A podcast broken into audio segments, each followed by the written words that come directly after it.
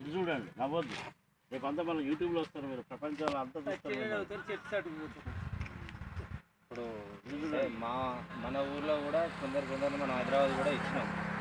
మన పిల్లల్ని హైదరాబాద్లో ఉంటే అక్కడ చదువుకోవడానికి కానీ లేకపోతే మనం మన అమ్మాయిని కూడా అక్కడ హైదరాబాద్లో ఉన్న అబ్బాయిలకు కూడా ఇచ్చినాం. అక్కడికి మనం ఎప్పుడన్నా బస్సు ఎక్కి పోవాలంటే హైదరాబాద్ దిగినామంటే ఆటో వాడు కూడా ఏమంటాడంటే ఎటు పోవాలమ్మా అని చెప్పేసి మనం ఈ- పలాని కాడికి పోవాలని చెప్పేసి మనం ఉంటాం వాడు హిందీలో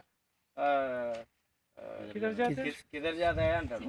అంటే కిదర్ జాతే అంటాడు వీడు. అరే మనకేం మనకు తెలియదు యాభై రూపాయలని వాడికి ఇంత హిందీలో వాడు ఇంత అని చెప్పేసి చెప్తాడు. మనకేమో తెలియదు ఆ మనం అనుకుంటాం కదా ఇరవై ముప్పై అనుకుని ఎక్కుతాం.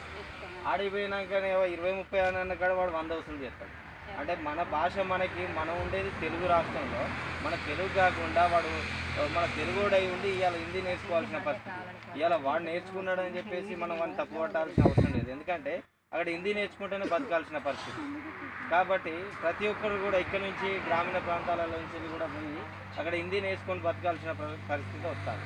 కాబట్టి మనమంతా కూడా తెలుగే మాట్లాడాలా తెలుగులోనే మనం ముందుకెళ్ళాలని చెప్పేసి ఈ సందర్భంగా కోరుకుంటున్నా. ఇంగ్లీష్ మాట్లాడితేనే మనకి నౌకరు వస్తుంది గది. అంటే ఏమనేది కూడా అట్లాంటి పరిస్థితి మన తెలుగు రాష్ట్రంలో ఇంగ్లీష్ మాట ఇంగ్లీష్ చదువుతున్న ఉద్యోగం వచ్చే పరిస్థితి ఎందుకు ఉండాలంటున్నా ఉండొద్దు కదా అట్లా. తప్పు కదా